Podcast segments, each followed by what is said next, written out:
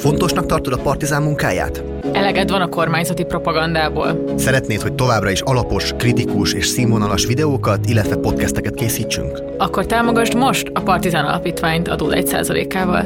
Minden infót megtalálsz az sia1.partizanmedia.hu oldalon. Mert tudod, kérdések nélkül nincs változás. Sziasztok! Én Tóth Jakab vagyok, ez pedig itt a Bezzeg az én időmben podcast. A mai adásban az oktatásügyi tiltakozásokról lesz szó. Két vendégem, Weszely Kinga és Ungvári Sára lesznek, akikkel generációs aspektusból is meg fogjuk vizsgálni a jelenlegi tiltakozásokat, illetve a tanári pályát, ami jelenleg talán kicsit kevesebb szót kap a diákok mellett, vagy legalábbis az én műsoraimban eddig kevesebb szó esett róla, úgyhogy tartsatok velünk, most pedig kezdünk. Sziasztok! Üdvözöllek titeket a stúdióban! Szia, köszönöm a meghívást! Kinga, te ugye most részt vettél azon a megmozduláson, ahol a diákokkal együtt kimentetek a Sándor Palotához, és Novák Katalin személyesen is találkozott veletek. Elsőképp téged kérdeznélek, hogy milyen élmény volt ez, és hogyan értékeled ezt az eseményt? Hát váratlan esemény volt, legalábbis a mi számunkra. Az előző másfél évben nem tapasztaltuk, hogy bárki közvetlenül szóba állna tanárokkal, de hát az a helyzet, hogy egy kicsit el is viszi a fókuszt, mert nyilván ebben a szituációban ott nem történhetett és nem is történt érdemi párbeszéd, ami igazából előre mozdíthatná az ügyet. Nincs is felhatalmazása, ugye ő is kifejtette, hogy neki korlátoltak a lehetőségei oktatásügyi kérdésekben, úgyhogy azt gondolom, hogy egy kicsit túlságosan is most erről van szó, miközben az ügy szempontjából ez nem egy jelentős előrelépés. Sári, de hogyan láttad ezt az eseményt hasonlóképpen? Osztod azt a narratívát, ami már ott helyben is elhangzott, hogy azért mégiscsak maximum egy propagandisztikus esemény tud az lenni, hogy a köztársasági elnökasszony meglátogatta a jelenlévőket? Hát szerintem maga az akció, amit kitaláltak a diákok, hogy most igenis elmennek ők, és meglátogatják a köztársasági elnököt, szerintem ez egyébként nagyon-nagyon jó. Nekem tetszenek ezek a fajta kezdeményezések, mert egy picit kimozdulnak a hagyományos menjünk kitüntetnének a narratívájából, de egyébként szerintem ott a Simkó Edit volt talán az, aki leghangosabban azt mondta, hogy tárgyalóasztalt szeretne. És ugye a beszélgetésben ezt újra és újra megismételte, szerintem sikerült abban a pár percben így átvinni a fókuszt arra, hogy valójában szuper, kijöhet ide most a köztársasági elnök, de ez gyakorlatilag nem az, amit ők szeretnének, ez nem elégséges. Úgyhogy szerintem mint egy ilyen jelenség, vagy mint egy ilyen pillanat, média pillanat, egy nagyon izgalmas történés volt. Nyilvánvalóan ez nem jelenti azt, hogy mondjuk munkahelyi tárgyalások fognak ezek kapcsán kezdődni, vagy hogy ez így jelente bármit, meg a kormányminiszternek is ennek meg volt a saját narratívája arról, hogy itt valójában a köztársasági elnök leégette a tanárokat, úgyhogy ezeket is így elolvasgattam azért, hogy hogyan képezik le. Hát nyilván át lehet keretezni ezeket a pillanatokat is, de szerintem azért uralva volt. Hát igen, itt nyilván két narratíva fut erről a történetről, ami az egyik az szerencsésebb a tanárok szempontjából, a másik az szerencsétlenebb, de különben az eredeti akció, ami megvalósult, az ugye az volt, hogy egy Novák Katalin idézetet vittünk be a palotába, ahol is ő arról nyilatkozik, hogy milyen szerencsés, hogy nem röhelyes jövedelemből tanárként, pedagógusként vagy ápolóként kell élnie. Ez meg is valósult, tehát nem húzta keresztbe igazából a számításainkat. Nyilván szerintem, amikor meghirdetnek egy Sándor Palota nyílt napot, feltételezem, hogy számítanak arra, hogy valami történni fog. Szerintem egy meglehetősen békés, de határozott akció volt ez, aminek nem biztos, hogy a legfontosabb pontja az volt, hogy Novák Katalin találkozott a néppel. Ami fontos szerintem, és amit az adásátra lévő részében tárgyalni is fogunk, az tényleg az érdemi párbeszédnek a lehetőségei és formái, illetve a tiltakozásnak és a figyelemfelkeltésnek a lehetőségei és formái. De mielőtt belemennénk az aktuális ügyekbe és akár a jövőben lévő eseményekre, ugye mikor ma ezt halljátok, ezt az adást, akkor este 16:30-ra már meghirdették a tüntetést a diákok és a szakszervezetek, úgyhogy egyébként mi ott leszünk, és élőben fogjuk közvetíteni a TikTokon az eseményeket. De mielőtt rátérnénk ezekre a történetekre, mesélnétek egy kicsit magatokról, hogy megismerjenek titeket a nézők. Hogyan vágtatok bele a pedagógiai pályába, milyen elvárásokkal, adott esetben illúziókkal, és mivel szembesültetek? Kezdjük veled, mondjuk, Sári. Hát én nagyon fiatal vagyok, pályakezdő. Nekem az egész pedagógus pálya az úgy indult, hogy színjátszós voltam középiskolában, és egy ponton a tanárom azt mondta, hogy jó, akkor kezdjem el én csinálni és átvenni az órákat, és ez egy ilyen hatalmas feladat volt, és borzasztóan izgalmas dolog, és gyakorlatilag én amiatt mentem el később tanárszakra. Tanárszak alatt végig szabadúszóként tartottam színjátszó foglalkozásokat. Általában olyan helyeken, ahol gyerekek nem annyira tehetős körülmények között élnek, és ez ilyen nagyon-nagyon meghatározó tapasztalat volt. Aztán utána most nemrégiben döntöttem úgy, hogy az ilyenfajta szabadúszás, meg ugrándozás, meg havonta pénzszámolás helyett elmegyek egy fix állásba, és most fix állásban magyar tanítok jelenleg egy egyházi intézményben. Kinga? Hát én amikor elvégeztem a tanárképzőt, akkor elmentem egy helyre felvételizni, oda felvettek, és ott töltöttem 23 évet, wow. Média és drámatanárként, és aztán hát a kirúgások, tanárkirúgások után polgári engedetlenségben kezdtem, ez tartott 2 hónapig körülbelül, és utána lemondtam. Hát sőt, azt olvastam, hogy januárban te a folyosón ülve sztrájkoltál és tiltakoztál, és próbáltál valamifajta figyelmet felhívni ezekre az ügyekre. Már ugye azt hozzá kell tenni, hogy nyilván több mint egy éve tartanak ezek a tiltakozások. Viszont ezáltal most lehetőségünk van arra, vagy lehetőségem van arra nekem is, hogy azt megkérdezzem, hogy hogyan csapódott le az elmúlt egy év egy tanárin belül, egy tanári kollektíván belül, mert a diákok álláspontját már sokszor meghallgattam, a média nyilván felkap valamit, de milyen volt belülről, egy iskolán belül? Mi volt az a folyamat esetleg, ami átmentek a tanárok ez alatt az egy év alatt?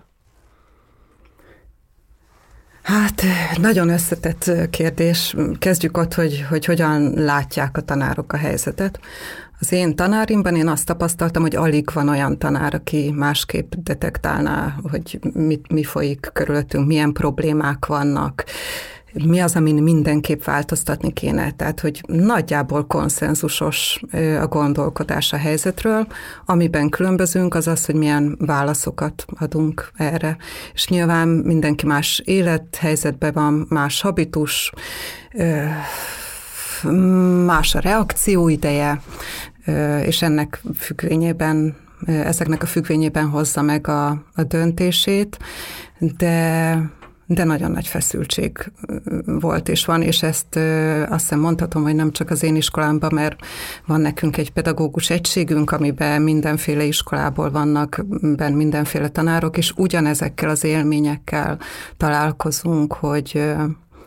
Tehát egyrészt van ugye egy folyamatos arrogáns válasz mindenre, tehát hogy minden egyes lépés, ahol a problémákra hívtuk fel a figyelmet, arra végül is egyfajta retorzió volt a válaszreakció, ami rendkívül frusztráló, illetve hát voltak időszakok, amikor a hallgatás volt a válasz, nem kevésbé frusztráló, a bizonytalanságban tartás, hogy csak most az utolsó pillanatokat idézzük fel, hogy ugye nem lehet tudni, hogy ez a bizonyos státusztörvény, ez mikor kerül bevezetésre.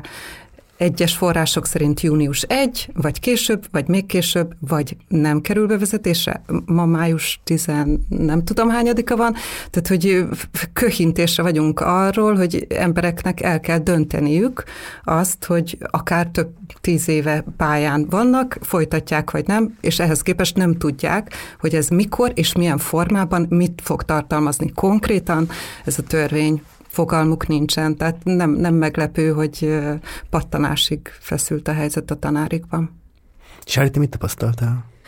Hát nálunk ilyen hatalmas belső káoszt okoz az ilyeneknek a kibeszélése, mert mindenki tele van frusztrációval, félelemmel, idegességgel. Most akár csak a státusztörvény kapcsán próbáltunk ilyen közösségi kibeszélést tartani erről, és hogy ott is nagyon nagy indulatok szakadtak föl, de igazából nekem nem is a tanári karnak a perspektívája az, ami meghatározó, hanem az, hogy én benne vagyok egy ilyen pályakezdő magyar tanári közösségben, és hogy a státusztörvény megjelenése az milyen érzelmi sokkot jelentett azoknak a számára, akik most vagy pályakezdők, vagy éppen jövőre fognak pályát kezdeni, tehát most gyakorlati évükben vannak, és hogy maga ez az egész ötlet, hogy a státusztörvény bevezetésre kerül, ez egy ilyen sokkot okozott ezekben az emberekben, nagyon meg vannak ijedve, nagyon félnek, pont azon bizonytalanságok által, amiket a Kinga is említett, és én igazából nem tudom hova tenni fejben ezt a törvényt, tehát hogy nekem ez egy nagyon-nagyon káoszos dolog. Nyilvánvalóan az van, hogy egyébként egy olyan törvénytervezetről beszélünk megint, ami tele van olyan fajta szakszöveggel, amiket egyébként egy átlag tanár nem is feltétlenül tud feldolgozni, és hogy egy csomószor például a szakszervezetek segítettek abban, hogy ez érthetővé legyen formálva, de hogy még így is tetemes, hogy mennyi mindent tartalmaz. De hogy ott van az a része is, hogy amikor belemész egy olyan szakmába, ami alapvetően anyagilag nem fogja a te életedet semmilyen módon segíteni, sőt, valószínűleg mellette még lesz egyébként egy félállás, amiből egyébként pénzt keresel, mint ahogy ezt általában csináljuk, akkor mégiscsak az dolgozik benned, hogy azért mész oda, mert hogy neked ebben volt valami motivációd, vagy tudom, hogy ez a hivatástudat, ez abszolút olyan szó, amit a kormánypárti narratíva az utolsókig szétszeletelt, és így elvette lehetőségét a használatának, de szerintem van ebben valami ebben a hivatástudatban, és hogy ezekben a fiatalokban dolgozik valami, hogy ők szeretnének ezen a pályán lenni. És amikor megjelenik egy ilyen törvénykezés, ez bennem is átkapcsolt valamit. Tehát, hogyha ez van, hogyha ezek a játékszabályok, akkor innentől fogva lemondott rólam a rendszer, nekem nem kötelességem itt lenni, és nem érzem már azt a fajta ilyen késztetést, hogy mint Kinga, hogy bemegy egy munkahelyre, és aztán utána ott marad 20 évig, hanem jó, hát akkor lehet, hogy most egy évig maradok, fél évig maradok, nem tudom, tehát, hogy egy ilyen bizonytalanságot ad a saját jövőképemmel szemben is, ami eddig megvolt, és ugyanezt tapasztalom a többiek oldaláról is, ugyanezt a bizonytalanságot. És most, hogy ez egyébként azért is nagyon fura, mert hogy alapvetően a Fidesznek, a kormánynak a narratívája az arra játszott rá, hogy pont ezt a hivatástudatot megőrizze, és egyébként minden mást elvegyen körüle, de hogy majd a hivatástudatnak az utolsó magvai még pályán tartják ezeket a tanárokat, és akkor így ki lehet belőlük őrülni mindent. És most meg minthogyha pont ezt a maradékot venné keresztbe, vagy vetné szét. Tehát, hogy pont ezt a keveset, ami még ott tartott. Borzasztó látni tényleg, hogy azok a volt kollégáim, meg akiket máshonnan ismerek, és biztos vagyok benne, hogy szuper tanárok, most azon örlődnek tényleg, hogy fel kell állni, abba kell hagyni, mert van az a szint, ami alá nem lehet menni, és hogy tényleg teljesen szét vannak esve ettől a történettől, hogy fel kell adniuk, amiben hittek, tehát tényleg a hivatástudat kerül megmérettetésre, de már nem, mert közben meg tényleg ez a nagyon érdekes kis csavar a történetben, hogy évek óta, tehát ez nem csak az utolsó hónapok fejleménye, gyakorlatilag kiüresítik az oktatás lehetőségeit, magára hagyják, vigyel a hátán, aki ott van. És akkor most túl a közoktatásnak a legtipikusabb terein, mint általános iskola, középiskola, gondolok mondjuk a gyógypedagógiára, vagy a szakszolgálatokra, ahol tényleg borzalmas körülmények között vannak az ott dolgozók, és az a helyzet, hogy például a korai fejlesztésben a legkisebb korban, ahol még leginkább lehetne formálni a dolgokat, és preventíven megoldani, hogy kevesebb esen is gyerek legyen a későbbiekben, és ugye ez már nem csak egyéni szintű probléma, tehát ez társadalmi szintű probléma és kérdés, várólisták alakulnak ki az utóbbi időben, ahol hetek számítanak. Ott mondjuk azt mondják, ha jössz szeptemberben, hogy májusban talán lehet, hogy lesz szakember, de igazából lehet, hogy nem. Ez van a kicsiknél, és ugyanez van a nagyoknál, a gimiben is láttuk. Azért a Covid az nagyon megborította a gyerekeknek egy részét, és azt látjuk, hogy erre nincsen semmi koncepció, hogy ezzel valamit kezdjünk, sőt, ugye van egy ilyen lefelé menő folyamat, hogy folyamatos pályaelhagyások vannak, tehát már alapvetően is munkaerő hiány volt, és ez egyre fokozódik, és akkor ott vannak az önsértő gyerekek, és nem jutnak el pszichiáterhez. Azt tanácsolják nekik, hogy hívják ki a mentőt, amikor rohama van, és akkor lehet, hogy beviszik. És akkor beviszik, bent van egy hétig, az alatt nem oldódnak meg a gondok. Tehát, hogy ilyen súlyú kérdésekről és, hadd ne mondjam, bűnökről, mulasztásokról van szó, hogy nincs, tehát, hogy gyerekekben nem gondolkodik ez a rendszer.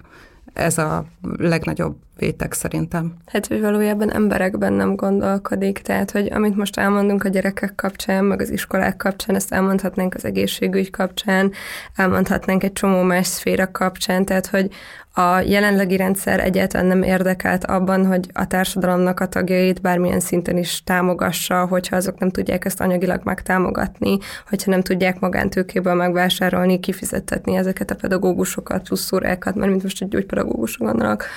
Tehát, hogy aki nem tudja megoldani magámba, annak nem jut, pont. Hát nagyon hasonló a helyzet például, hogyha mondjuk a korfákat nézzük meg, mondjuk a házi orvosi ügyelet esetében, ahol szintén, nem tudom, már utolsó statisztika, ahol láttam, akkor ott volt egy külön a 90 pluszos házi orvosok számára, hiszen kellett nekik egy részt csinálni a felmérésben. Hogy látjátok már, hogy egy ilyen státusztörvénynek az ilyen szintű megosztó bekerülése az asztalra, vagy felkerülése az asztalra, az én fejembe kívülről nézve azt eredményezi, hogy aki mondjuk most kezdeni a pályát, az még most mondja azt, hogy hát bocs, hát hagyjátok már a francba, nem fogtok velem szórakozni, akkor inkább most megyek el, és később egy fokkal nehezebb kilépni ebből a történetből, ami ugye azt eredményezi, hogy a már eleve nem nagyon létező fiatal tanári állomány fog még kevésbé erre a pályára tévedni.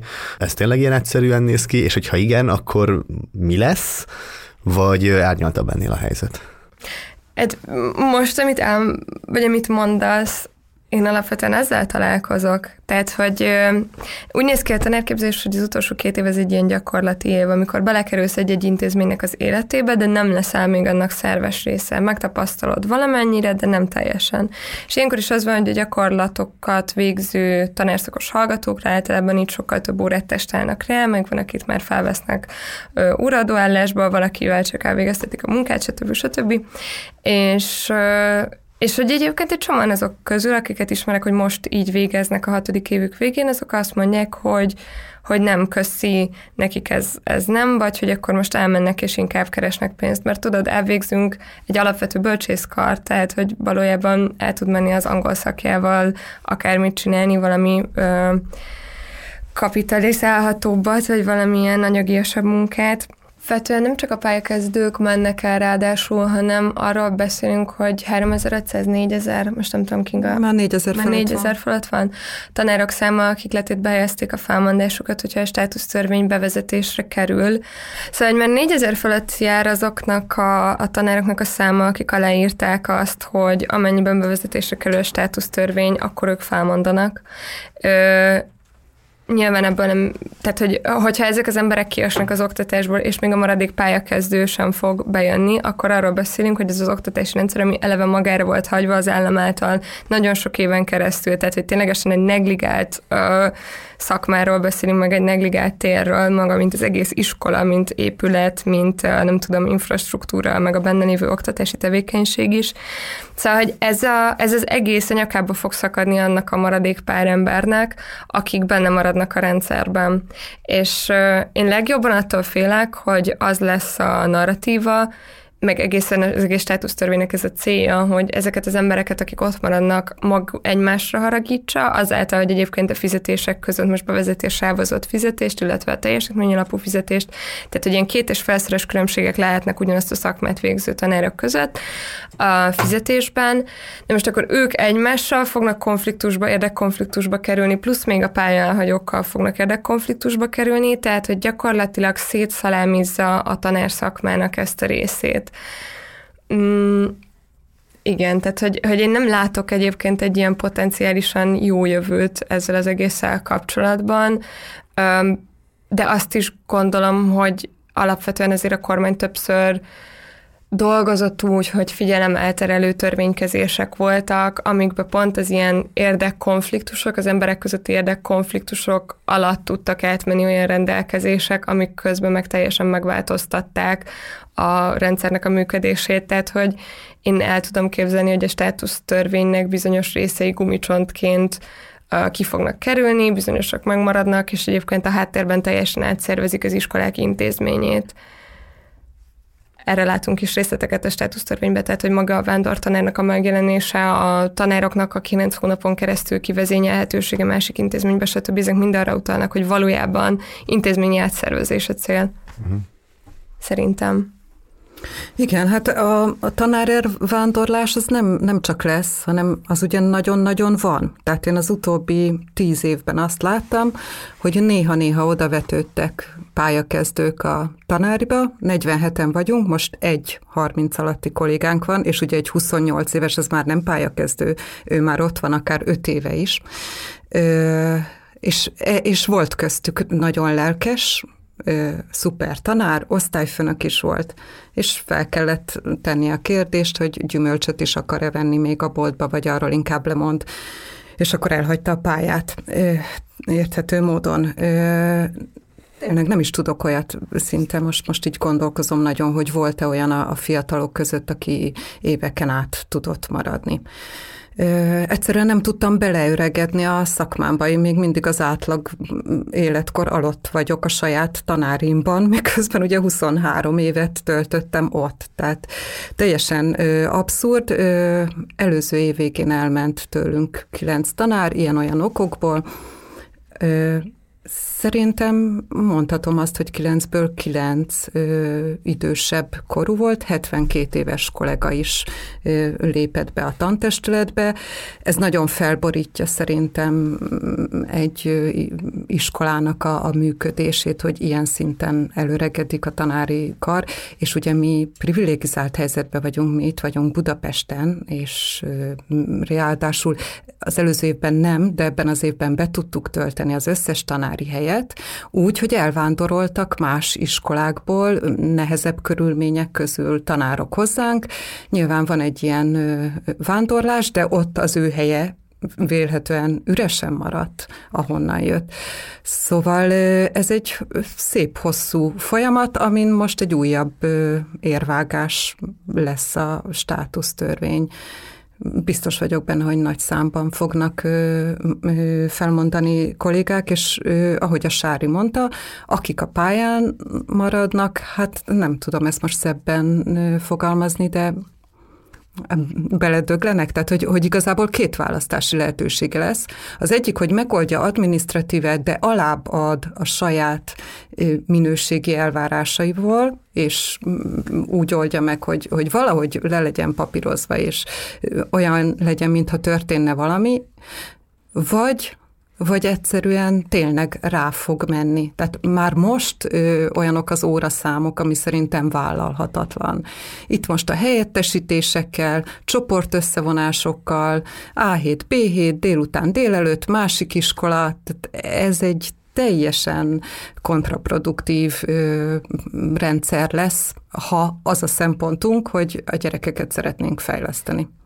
És az a szomorú, hogy amire látom, produktivitásról már réges-régen nincsen szó. Szóval, hogy amikor elindultak ezek a tiltakozások, akkor ugye egy normális megélhetés mellett létező új 21. század igényeihez illeszkedő oktatási rendszerért indultak el a tiltakozások. Most pedig ott tartunk, hogy a státusztörvénnyel visszaléptünk 3-at, és azért kell harcolni, ne ilyen kétszer olyan szar, mint amilyen induló helyzetben volt. Ezzel a kormány tulajdonképpen visszavett a kezdeményezésnek a lehetőségét, és újra defenzívába rakta a tiltakozást. Na most ebben a helyzetben Hogy látjátok akár a mai tiltakozást, vagy mai tüntetést, akár a jövőre nézve a tiltakozás lehetőségeit? Mi lenne most a jó lépés szerintetek, vagy mi a reális lépés? Mielőtt a tiltakozás lehetőségére szeretném tényleg aláhúzni, amit mondtam, ezt borzasztóan fontosnak tartom, hogy ez is tudatosuljon az emberekbe, hogy ez is egy mekkora trükk és csavar, hogy már az eredeti szabályozás is ezer sebből vérzett, és most ráraknak egy olyat, ami már tényleg minden szempontból vállalhatatlan, és akkor, ahogy Sári mondta, ebből majd lehet pici visszavonásokat esetleg eszközölni, de hogy alapjaiban kéne, én azt gondolom, a rendszert kiforgatni a sarkaiból annak érdekében, hogy 3-5-10 év múlva ne ott tartsunk, ahol most, és most úgy tűnik, hogy pont ezzel ellentétes intézkedések történnek. És a másik kérdés, hogy ugye igazából miért is van szükség a státusz törvényre, mi indokolja ennek a létjogosultságát, nem nehéz, vagy hogy mondjam, nem könnyű elvonatkoztatni a gondolattól, hogy egyfajta retorzióként van jelen, hiszen a legtöbb kérdésben tanári autonómia, munkaterhelés, szabadságjogok ezekben végtelenül korlátozó, tehát mintha egyfajta válasz lenne arra, aki felmeri emelni a szavát, az megütheti a bokáját. Párhuzamosan mondjuk a fegyelmi eljárások és szankcionálások lehetőségével. Másfelől meg egy adminisztratív, elkendőző megoldás a tanárhiányra. Tehát nem kezeli a problémát, hanem eltakarja. Hogy így például biztos vagyok benne, hogy a jelenlegi középiskolában azért sok tantárgyból van csoportbontás, egyszerűen meg lehet majd oldani, nem lesz több csoportbontás, csak közben ne felejtsük el, hogy ezek a gyerekek, ezek nem azok a gyerekek, akik 1970-ben ültek a padokban jól nevelten és türelemmel, hanem egy interaktív média környezetben felnövő gyerekek, akiknek ez a fajta frontális oktatás az nem válik a hasznukra, és nem működik ilyen szempontban a rendszer. Tehát, hogyha 30-40 fős csoportok lesznek, és a tér sem áll a rendelkezésre, mert ugye kb. A mostani osztálytermek úgy vannak kialakítva, hogy ülhetsz a helyeden, akkor ez a történet megint hova vezet. De van okos tábla. Nem megoldás. Bárhol, akár. Ja. Na de visszatérve arra, hogy a cselekvésnek a lehetőségei még ebben a helyzetben, hogy látjátok egyáltalán? Én csak ahhoz, amit mondtál, szeretnék kapcsolódni, hogy úgy fogalmaztál vele, hogy azt látod, hogy a rendszer egészét kéne kiforgatni a helyéről. Tényleg ott tartunk, hogy az oktatási rendszer, mint ahogy egyébként mondjuk az egészségügy és a többi is, teljes egészében egy ilyen spirálba került, ami önmagán ront folyamatosan, és nyilvánvalóan a státusztörvény ennek a spirálnak egy újabb lépcsőfokkal, mert hogy még több helyelhegyest okoz, ami még rosszabb oktatást okoz, stb. Tehát, hogy igazából csak folytatólagosan megyünk le ezen a spirálon, csak egy nagyobb lendülettel, de hogy miközben a rendszer egészen megváltoztatandó. Nekem van egy olyan tapasztalatom, hogy elkezdtünk annak idején most nem is 2012-ről vagy 2006-ról beszélek, hanem akár mondjuk vagyok az mostani tüntetéseket is egy bizonyos cél felé elindulni.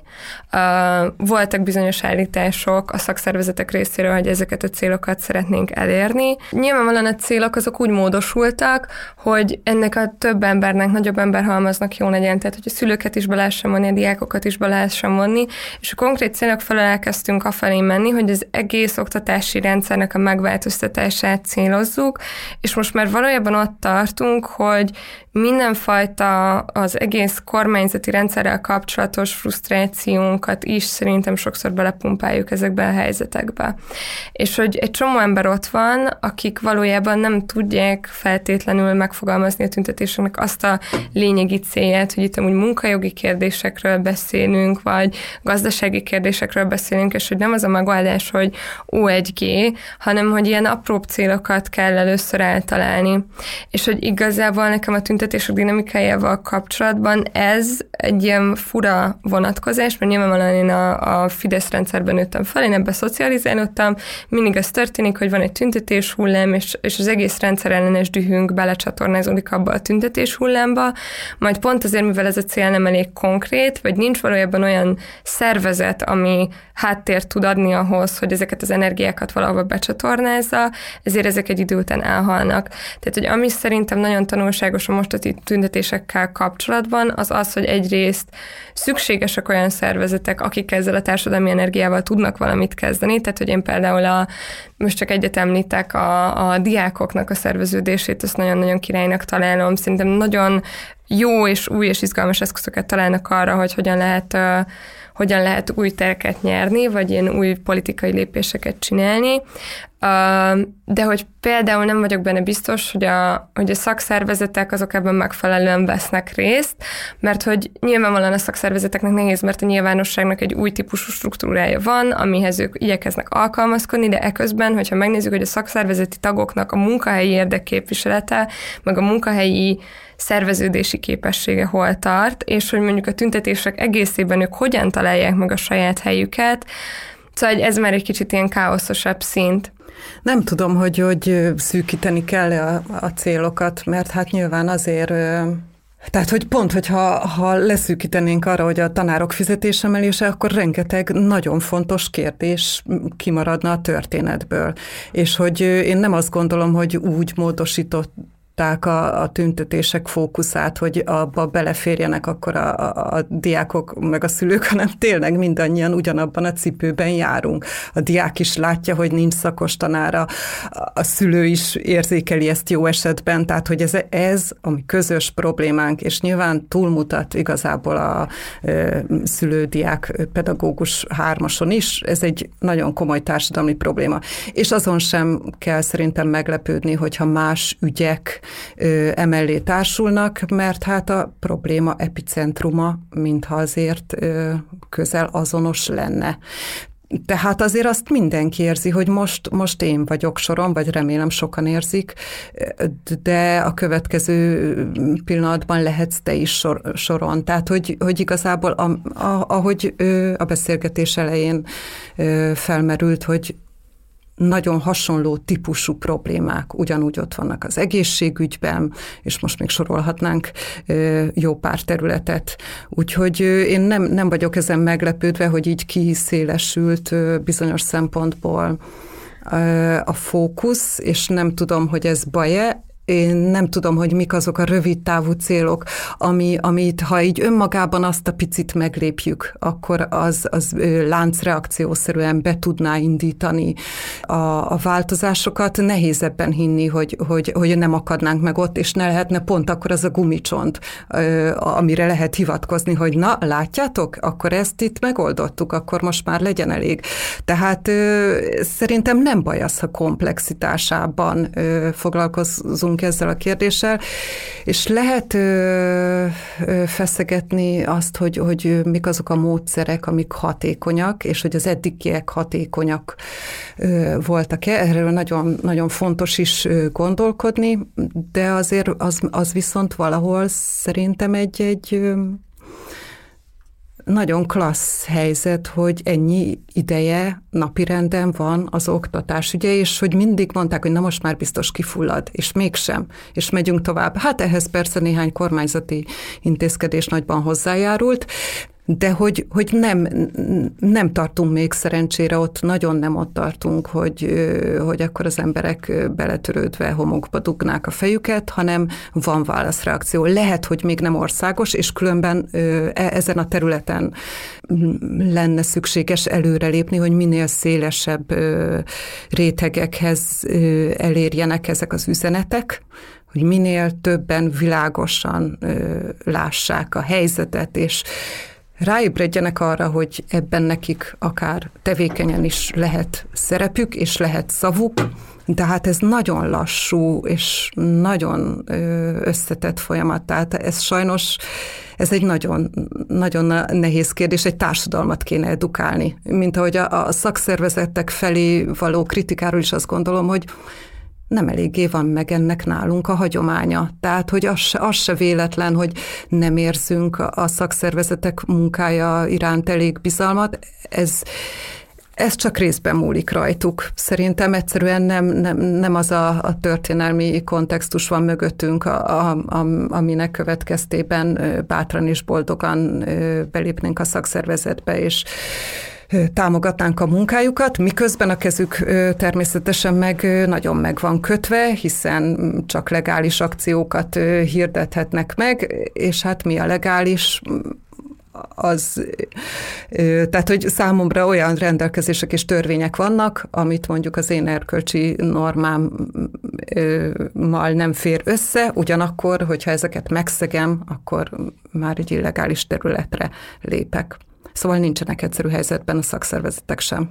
Csak hogy szerintem az ügyeknek a tágítása az mindenképpen hasznos, mert hogy anélkül különösebben nem tudnánk mit kezdeni. Tehát, hogy ne értsd fel rá, szerintem az a fajta tágítás, amikor azt mondjuk, hogy az egészségügyi dolgozók is valójában ugyanolyan a dolgozói érdek problémákban, vagy érdekképviseleti problémákban szenvednek, mint mi, az szerintem egy tök fontos párhuzam. Az más kérdés, hogy ha azt az egészet, az összes Orbán rendszer elleni frusztrációnkat akarjuk beletenni, és olyan felkiáltásokkal menjünk ki, hogy legyen demokrácia, akkor lehet, hogy ez már nem fog beleférni. Tehát, hogy lehet, hogy valójában gazdasági ügyekről kéne beszélnünk, és mondjuk úgy megszólítanunk ezeket a rétegeket, hogy általános béremelést a szociális szférában dolgozóknak, stb. Tehát, hogy akkor még mindig inkább egy közös ügyről beszélünk, mert szerintem a legyen demokrácia típusú követelések nem tudnak érvényesülni, főleg nem, hogyha tüntetésekről beszélünk, és valójában én szerintem egyébként az, amit megfogalmazol a szakszervezetekkel kapcsolatban, az tök fontos.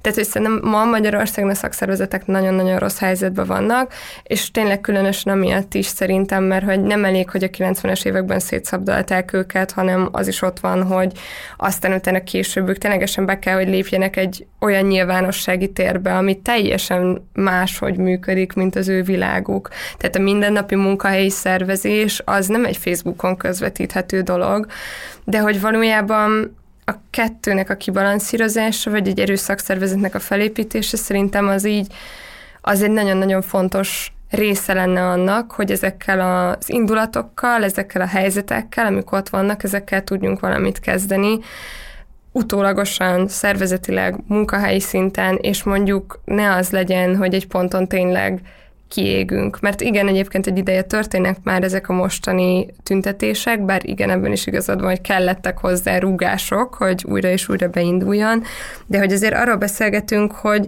2012, 16, 21, szóval, hogy így van egy ilyen cirkuláló, újra és újra visszatérő lelkesedés, és mindig rosszabb.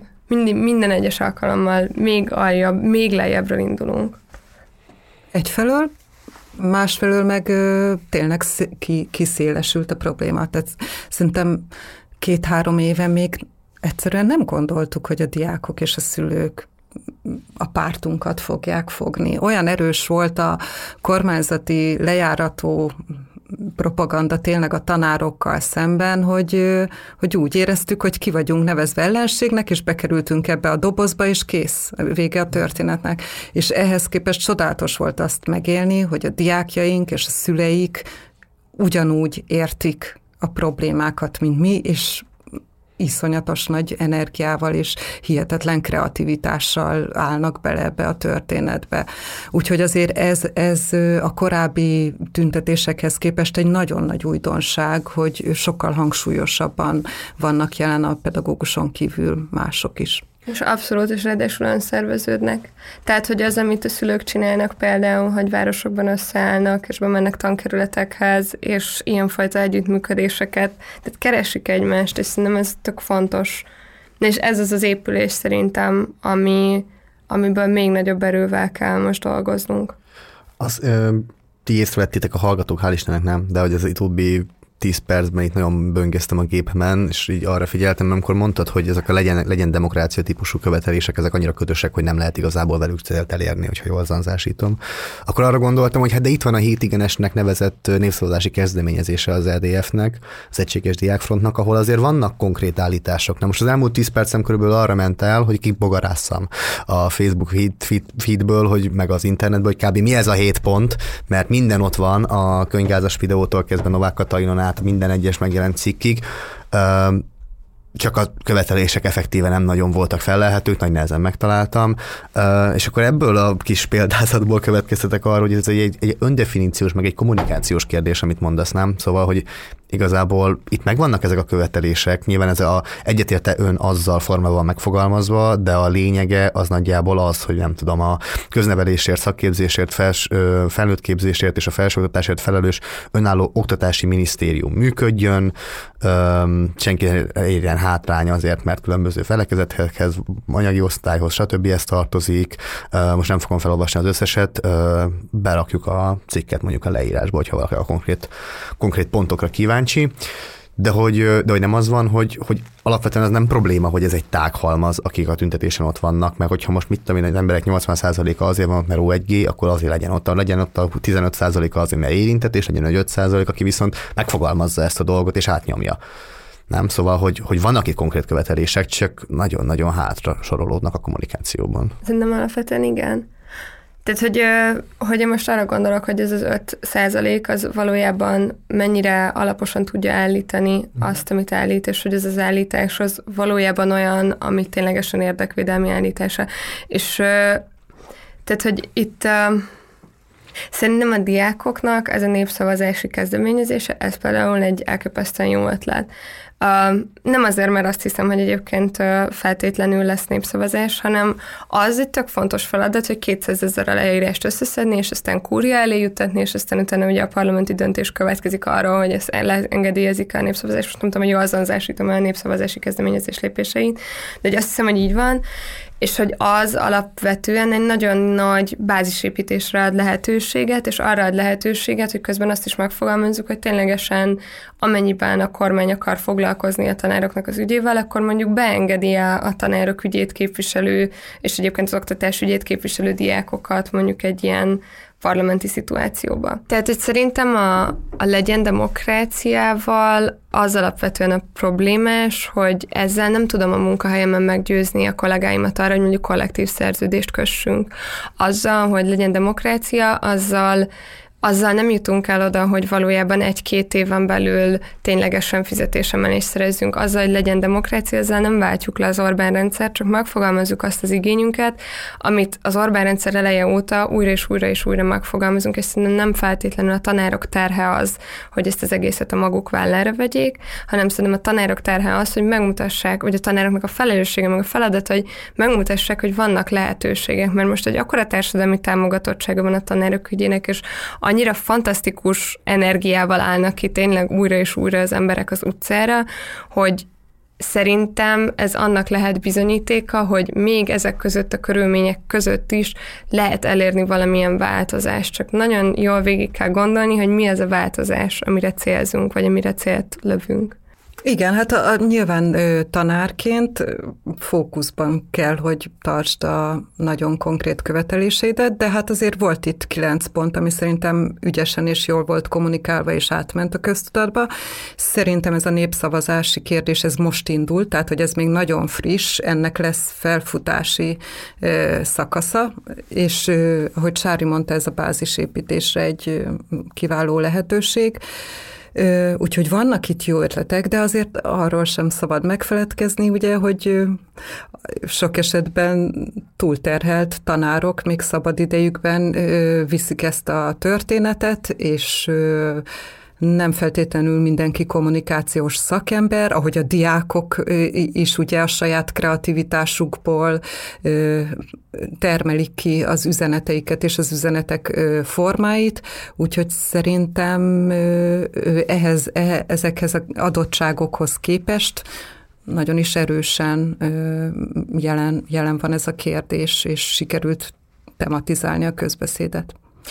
meg bocs, csak, hogy itt egy beszúrás, hogy szerintem nagyon-nagyon sok olyan munka van itt a mostani tanármozgalom kapcsán, meg az ilyen oktatási mozgalom kapcsán, ami ilyen láthatatlanabb munka, és amit nagyon sok tanár úgy végez el, hogy egyébként dolgozik, egyébként családja van, egyébként másodállása van, stb., és mégis ezeket a típusú feladatokat, ezeket az esti Zoom meetingeket, és emberek agitálását, és Google formokat, és élőben, tehát, hogy egy csomó ilyen apróság van mögött valójában, és azt hiszem a másik nagyon fontos része még annak, hogyha beszélünk ezekről a tüntetésekről, hogy a tüntetés ezek tök jó pillanatok, csak hogy én most szeretném azért fókuszba helyezni azt, hogy emögött én látom azokat az arcokat, akik rengeteg munkát végeznek bele. Tehát most akár a Pedagógus Egységnek a megalakításáról is beszéltünk, hogy abban azért rengeteg embernek ott van az apró munkája, az ilyen bázisépítő apró munkája, és hogy ezek tök fontosak, sőt, ezek nélkül nem lennénk ott, ahol vagyunk. Az is zavarba ejtő nekem, igen, hogy még mindig a bázisépítés a téma, vagy nem tudom. Szóval, hogy felkészületlenül érte a szakszervezeteket az, hogy hirtelen reflektorfénybe kerültek? Vagy hogy miért van az, hogy a mai napig még tényleg ez egy jelentős probléma, hogy nincsen igazi szervezettsége a tiltakozásnak?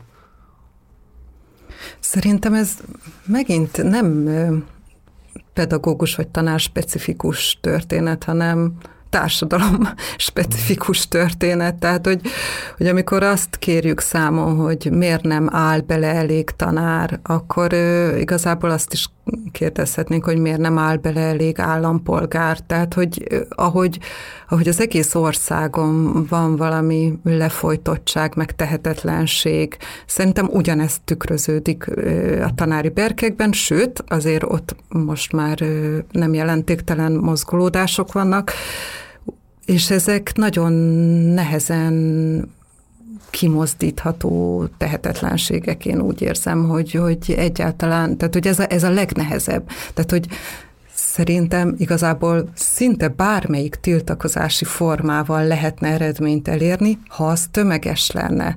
De ezt a legnehezebb meglépni, hogy sokan, az kevés lesz, hogy egyet értesz, még kéne valamit hozzátenni ehhez a történethez, hogy ez az átfordulás, ez megtörténjen, az a legnehezebb.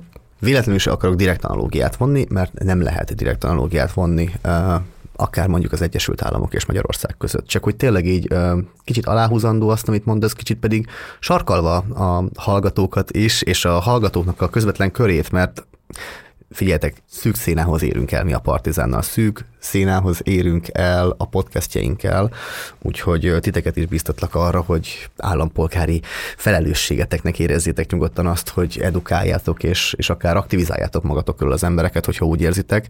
És a példázat március 21-én Los Angelesben, az USA második legnagyobb tankerületében 3 napos sztrájkot hirdettek a tankerületi dolgozók és az őket képviselő szakszervezetek. Ugye ők menzai alkalmazottak voltak, pedagógiai asszisztensek, buszsofőrök, karbantartók és a többi. Nagyon keveset kerestek. Hozzájuk 35 000 tanár csatlakozott szolidaritásból egy 3 napos sztrájkhoz és a 21-i nagy tüntetéshez.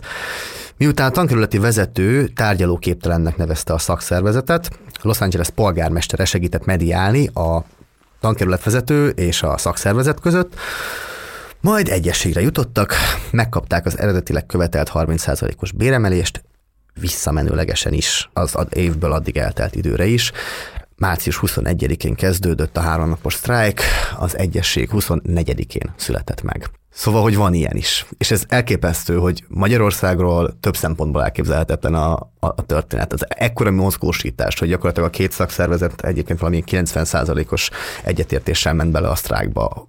Volt ekkora a beágyazottságuk. Az, hogy a polgármester egyébként valószínűleg jól felfogott politikai értekéből fogva, hogy ne rohadjon rá az oktatás az ő általa vezetett városra, kiáll és mediál, nem döntést hoz, nem beáll egyik oldalra, hanem mediál a felek között, ez szerintem érdekes, és attól még az USA-ban van, meg egy teljesen más kultúrkörben, attól még szerintem fontos egyfelől azt látni, hogy nem csak Magyarország küzd ezzel a problémával, és azt, hogy szolidaritással lehet ilyen dolgokat csinálni, de hogyha ti más aspektusait láttátok ennek a történtek, akkor nagyon kíváncsi lennék, mert én nagyon kívülről néztem ezt a történetet egyedül.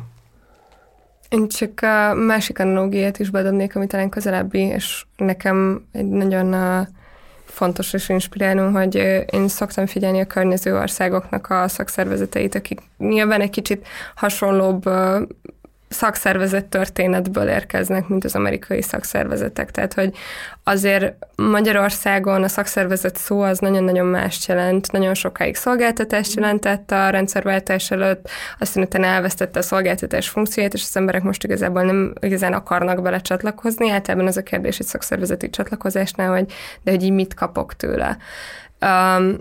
És nyilván egy szakszervezet ez nem olyan, hogy adni fog neked valamit, hanem érted van.